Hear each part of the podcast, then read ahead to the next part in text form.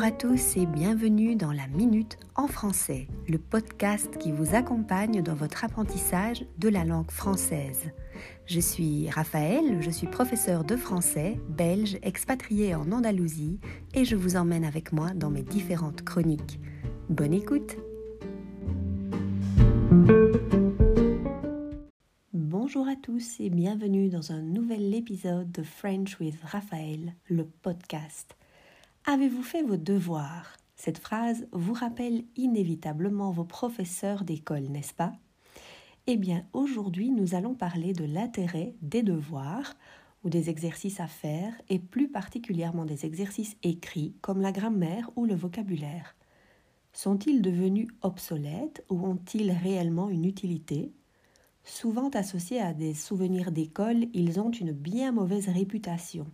Et pourtant, nous allons voir que vous pouvez tirer de nombreux bénéfices des exercices que vous préparerez. Quand on est un professeur, on retrouve généralement deux types d'élèves. Ceux qui n'aiment pas ça, et ne font d'ailleurs jamais leurs devoirs ou sont très irréguliers, et ceux qui sont demandeurs d'exercices et se sentent rassurés s'ils ont des devoirs à faire pendant la semaine.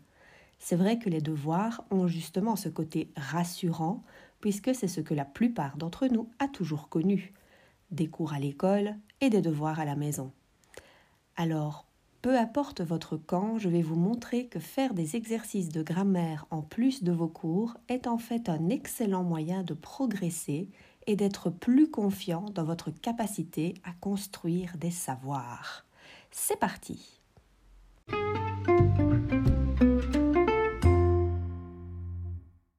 Le premier point dont nous allons parler, c'est de la pratique. En effet, quand on apprend une langue, on veut avant tout la parler. Or, parler est une activité extrêmement complexe qui nécessite d'avoir d'abord posé des bases solides. Si vous n'avez pas beaucoup de contact avec la langue, faire des exercices peut donc vous aider à pratiquer. Et comme je l'ai déjà dit, c'est la pratique régulière de la langue qui vous aidera à vous améliorer. C'est indéniable. Donc, si votre professeur vous donne quelques exercices à faire, ce n'est pas du tout pour vous embêter ou pour vous traiter comme un collégien, mais bien pour vous aider à continuer de pratiquer en dehors de l'heure de cours.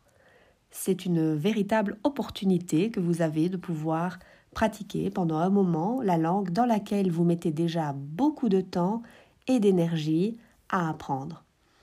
Mais ne croyez pas que les devoirs sont inutiles si à l'inverse vous avez des contacts fréquents avec la langue les exercices vont vous mettre dans des situations différentes de celles que vous avez l'habitude de vivre, ce qui va accroître votre vocabulaire, vous faire sortir de votre zone de confort et vous faire progresser car vous verrez rapidement que vous comprendrez mieux le fonctionnement de la langue.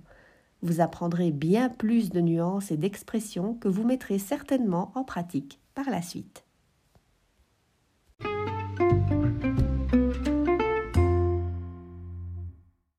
Alors faire des exercices est certes très important car il vous permet d'être plus actif dans votre apprentissage, mais encore faut-il savoir quel type d'exercice faire.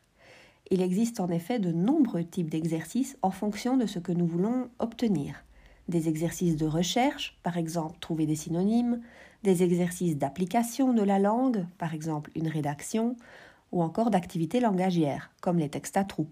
Ce sont des activités qui ont été spécialement structurées, adaptées, afin de vous permettre de développer vos capacités et qui visent à appliquer ce qui a été appris précédemment dans le cours. L'exercice est donc une activité organisée, destinée à vous aider à vous améliorer, à élargir vos aptitudes dans un domaine. Cela doit être une activité progressive. Si vous faites des exercices trop difficiles, vous abandonnerez et à l'inverse, s'ils sont trop faciles, vous vous ennuierez vite. La première et grande fonction de l'exercice est selon moi la création d'habitudes qui vont vous permettre d'assimiler les différentes structures linguistiques et de les fixer. C'est là tout le rôle de l'exercice.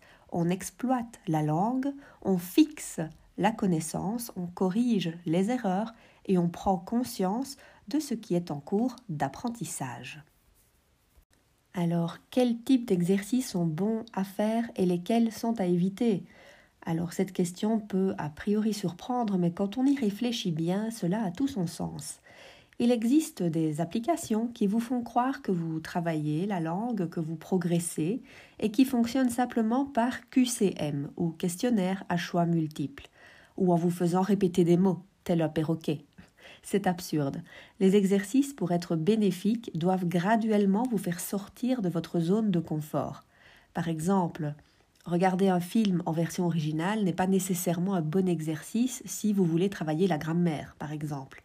Cela va dépendre de votre niveau, bien sûr, mais dans un film, tout se mêle, tout va très vite.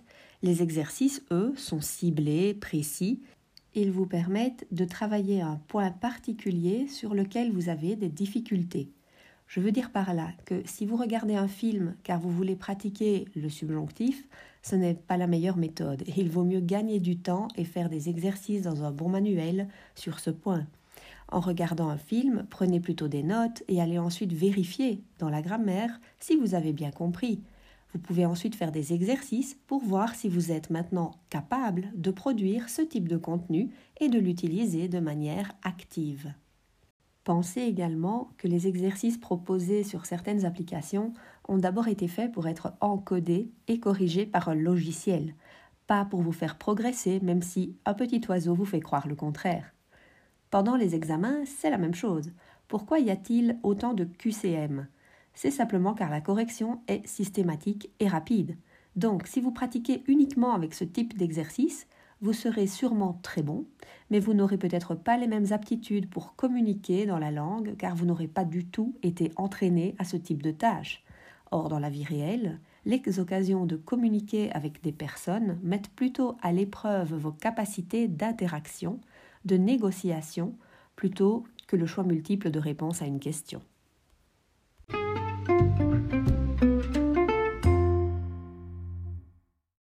La correction des exercices en classe est également très importante car elle vous donne un retour sur votre apprentissage.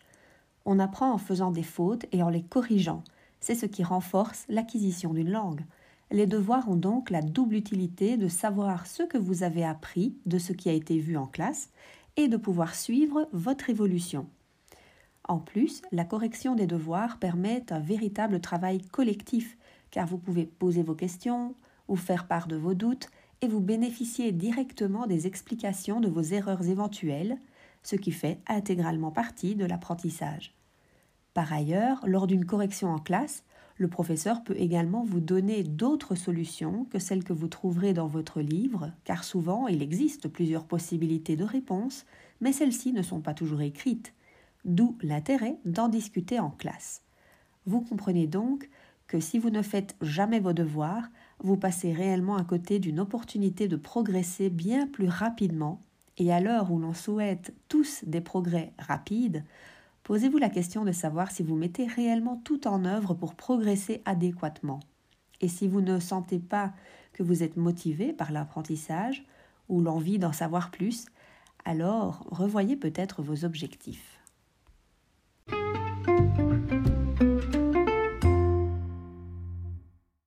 Vous l'aurez compris, je suis favorable aux exercices quand on apprend une langue, car en ayant une approche active de votre apprentissage, vous vous appropriez aussi la langue. Vous voyez les exceptions, les différentes traductions possibles. Cela vous aide à consolider vos connaissances pour ensuite passer au niveau supérieur.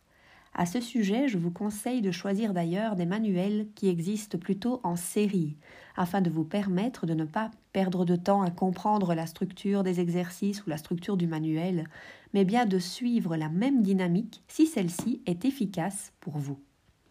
Ceci m'amène à la question de la gestion du temps. Les exercices ne devraient pas être une torture énergivore qui occupe toutes vos soirées, mais bien des petits moments par-ci par-là qui vous permettent d'avoir une pratique régulière de la langue, un petit peu chaque jour. Vous n'avez pas le temps. Pensez que sur une journée, nous avons de nombreux moments de temps perdu à ne rien faire. Vous voyagez en transport en commun? Profitez-en pour travailler un peu votre français. 20-30 minutes tous les jours, à la fin de la semaine, cela représente une quantité de pratique non négligeable. Travailler beaucoup, de manière concentrée, n'est pas toujours la manière la plus efficiente de fonctionner. Fractionnez plutôt les exercices et marquez-vous un objectif quotidien. J'ai parlé d'exercices de grammaire ou de vocabulaire en particulier, mais pensez qu'écouter la radio est un exercice aussi. Vous pouvez écouter un programme court d'une dizaine de minutes et essayer d'en faire un résumé par la suite, par exemple. Ce type d'exercice est évidemment plus indiqué pour les niveaux plus avancés, mais dans tous les cas, je vous conseille de faire les exercices les plus difficiles en premier, lorsque votre énergie est au top, et de laisser plutôt ce qui est facile ou plus agréable pour la fin. De même, choisissez un moment propice pour apprendre, quand vous vous sentez en pleine forme et pas juste avant d'aller dormir, par exemple.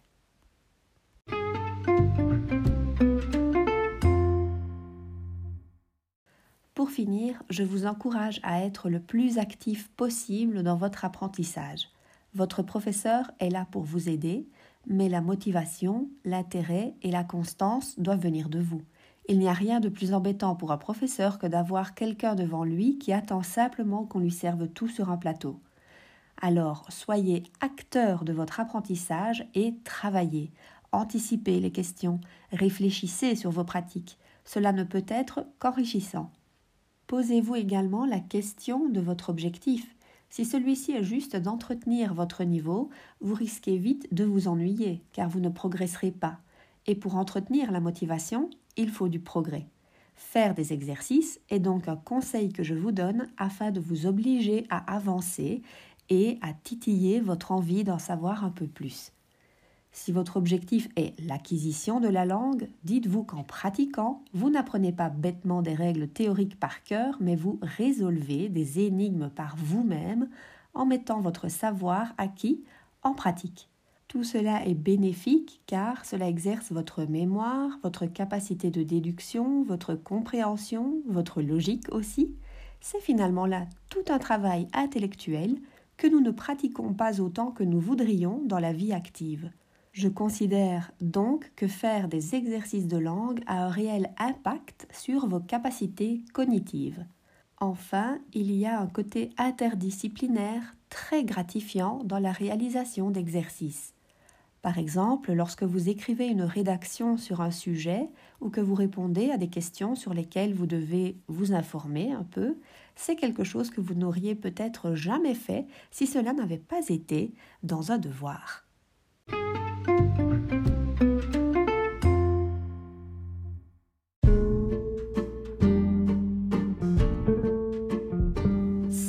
Est maintenant terminé. J'espère qu'il vous a plu et vous a donné envie de vous améliorer. N'oubliez pas que la régularité est une des clés du succès quand on apprend une langue, alors pratiquez le plus possible. Je vous remercie de m'avoir écouté et je vous dis à très bientôt pour un prochain épisode.